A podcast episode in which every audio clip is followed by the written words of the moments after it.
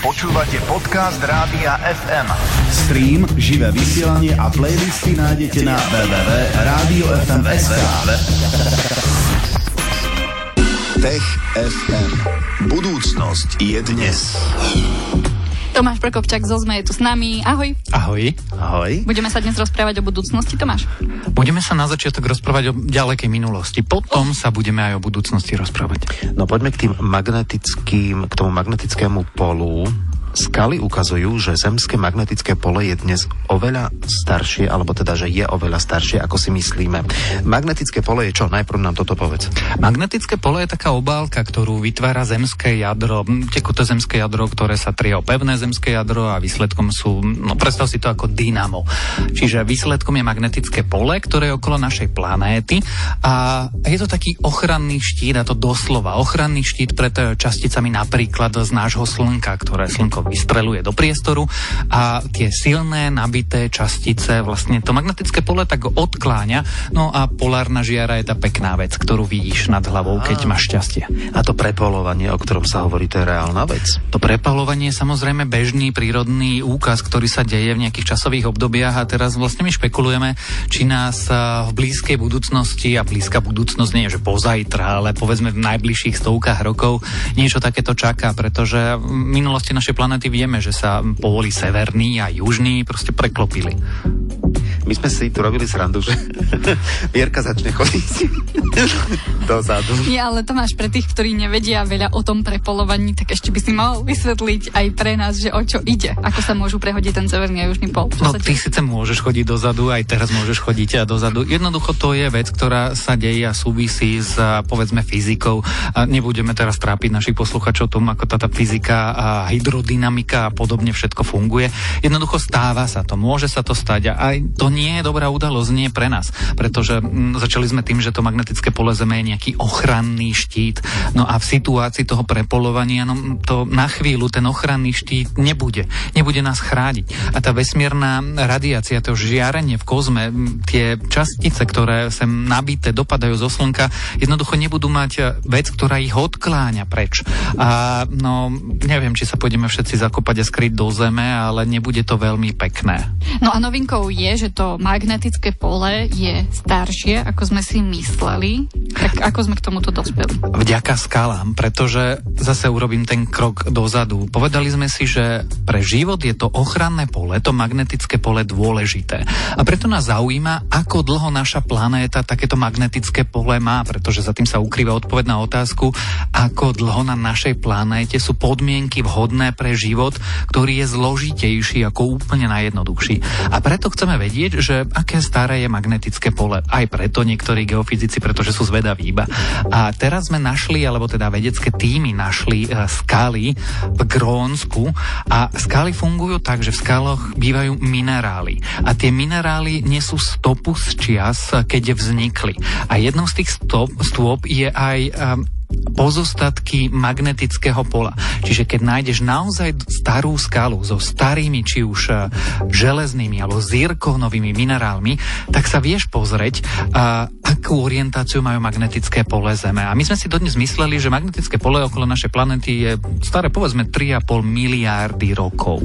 A teraz e, našli skaly z Grónska, ktoré hovoria, že magnetické pole je staršie najmenej o 200 miliónov rokov.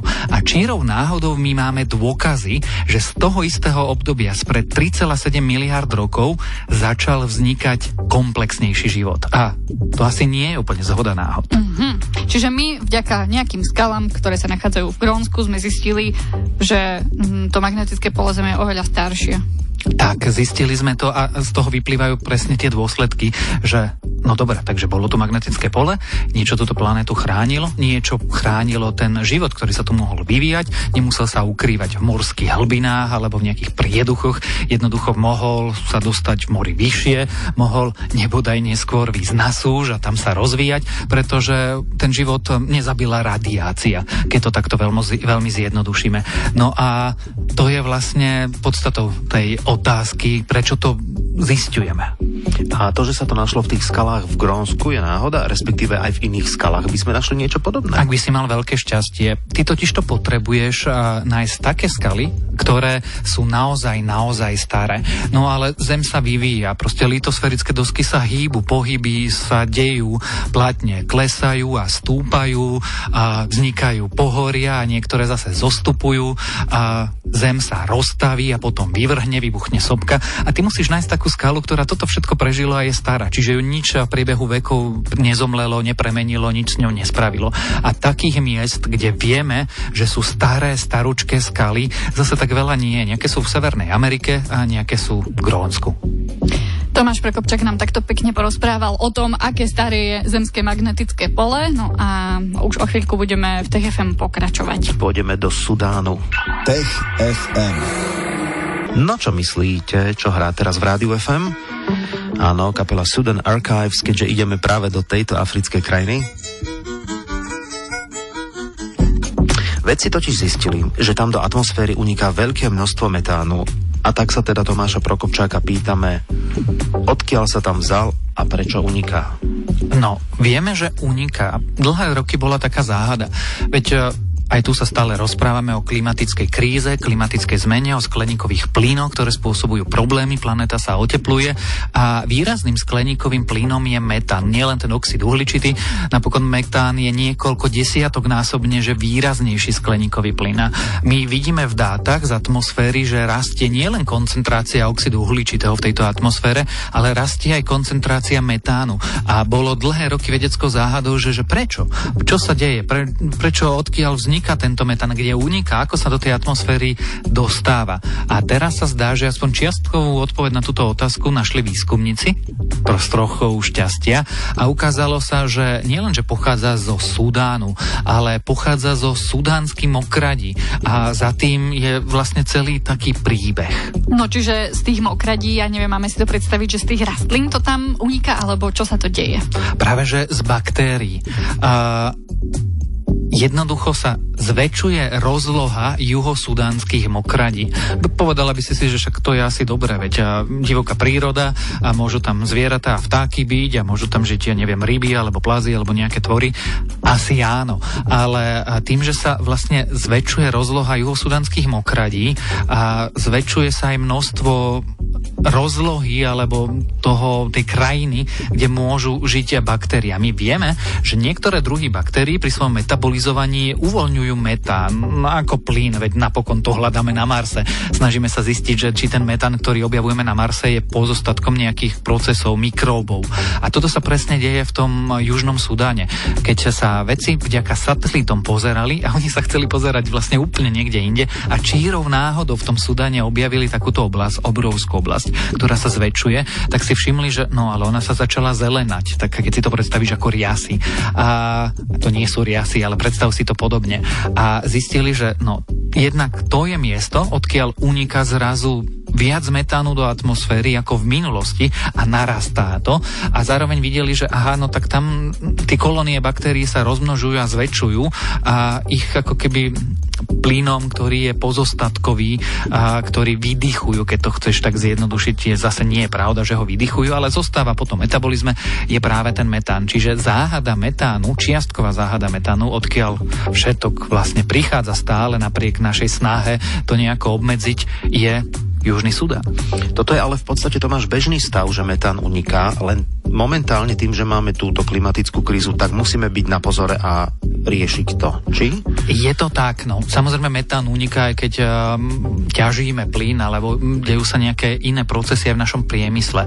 A, ale teraz v týchto dňoch, špeciálne pretože prebieha klimatická konferencia v Európe, sa rozprávame o klíme, klimatickej kríze, o globálnom oteplovaní, čo robíme, čo nerobíme, čomu rozumieme a čomu nerozumieme, odkiaľ procesy v atmosfére prichádzajú, odkiaľ prichádzajú skleníkové plyny, čo s tými vieme urobiť. No a keď my vlastne nerozumieme tomu, odkiaľ unikajú skleníkové plyny a teraz nie len tie, ktoré produkuje človek, my našou ľudskou činnosťou, ale ktoré produkuje planéta sama o sebe, tak potom s tým nevieme poriadne bojovať. A každá z týchto neznámych, jednak e, kriví rovnice, ktorých výsledkom sú odhady, ako bude vyzerať naša planéta, povedzme o 20, 30, 100, 200 rokov, ale zároveň nám stiažuje boj proti dôsledkom klimatickej krízy, pretože keď nevieme proti čomu bojovať, nevieme, kde máme bojovať. A keď vieme, že sa máme pozerať na Južný Súdán a že niečo čudné sa deje s tými močiarmi, tak si môžeme položiť otázku, že prečo sa to, čo sa s tými močiarmi deje, deje. A tam už človeka vidíme. Tomáš, e, vieme aj o tej baktérii, ktorá môže za to, čo sa v Sudáne aktuálne deje? Ono je to veľa baktérií, je to celý ekosystém. To sú bežné pôvodné baktérie, ktorým sa darí v istých podmienkach. Konkrétne presne v týchto mokradiach, ktoré sú rozsiahle na tom území. No a keď máš viacej mokradí, tak máš e, viacej možností, kde by pôvodné baktérie mohli žiť. A tie pôvodné baktérie tam samozrejme žiť chcú, čiže tam žiť budú a výsledkom bude metán a ďalšie veci. A tá otázka, ktorú som naznačil, je, že prečo sa to deje. A ona sa to podľa všetkého deje práve vďaka tomu, že v tejto oblasti, na, v Afrike, dokonca aj v Afrike, na východe Afriky, v Sudáne, ale aj v iných miestach Afriky, na západe Afriky, sa snažíme regulovať toky riek. Ľudia stávajú priehrady, čím sa mení prirodzený kolobeh vody v tých oblastiach. A on sa mení tak, že niekde je vody menej, niekde je vody viacej. A niekde vznikajú rašeliniska, tam, kde rašeliny neboli, alebo kde boli relatívne malé. A na to si nikto nemyslel, to si nikto neuvedomil vopred, že keď ja postavím na riekach priehrady, tak dôsledkom bude, že niekde v Južnom Sudáne sa zväčšia mokrade, ktoré budú produkovať oveľa viacej metánu, ktorý bude unikať do atmosféry. Lebo ty si povieš, keď postavíš vodu, vodnú priehradu, tak máš jednak ekologickú elektrínu a, a dva akože reguluješ proti záplavám nejak ten tok rieky. No ale nezamýšľaným dôsledkom je aj to, že máme máme nárast metánu v atmosfére. A sú povedzme ešte aj nejaké iné lokality, kde môže byť problém s metánom vďaka našim zásahom do prírody, do ekosystému? Tak napríklad, keď sa začne topiť permafrost sibírsky, tak budeme mať veľký, veľký problém a to sa už pomaly deje, pretože vidíme, že, že v Rúsku sú oblasti, kde sa uvoľňuje pôda, ktorá spôsobuje napríklad to, že mikra, migrácie, že kopytníkov nemôžu prebiehať tak, jak vždy chodili, jednoducho sú losy, majú problémy, ale aj to, že tam sú ako keby v tej zmrznutej pôde sú, sú uložené metán a podzemov. No ale keď tá pôda prestane byť zamrznutá, prestane fungovať ako nejaká zátka, ako vrchnák, tak sa môže presne všetko, čo je tam uložené, uvoľniť a v týchto pasciach sibírskych je všeličo nepekné. Čiže vieš, ak to je s globálnym oteplovaním a zmenou klímy, že ten proces sa začne v nejakom okamihu sám od seba poháňať. A my úplne presne nevieme, ktorý je ten bod zlomu, ktorý už akože nebudeme môcť nič urobiť, že už tá klimatická kríza bude sama sa zhoršovať. A niektorí veci hovoria, že už sme za ním, no, bohužiaľ. Bohužiaľ, je to tak. Tomáš, ďakujeme pekne. Opäť nás zanechávaš v myšlienkach o našej planéte. V podstate sa o nej bavíme čím ďalej, tým viac. Možno budúci rok bude každé TFM z, z časti teda aj o, o globálnom oteplovaní a o zmene klímy. Ďakujeme ti, že si prišiel aj dnes. Tešíme sa na teba opäť budúci týždeň vo štvrtok. Tomáš Prokopčak zo zmenám prišiel porozprávať dnes čo to aj o našej planéte. Ďakujeme ti, Tomáš. No a všetko dobré. Ahoj. Aj vám. Ahoj. Ahoj. Tech FM. Počúvali ste podcast Rádia FM. Nezabudnite si nás naladiť. Stream aj frekvencie nájdete na www.radiofm.sk.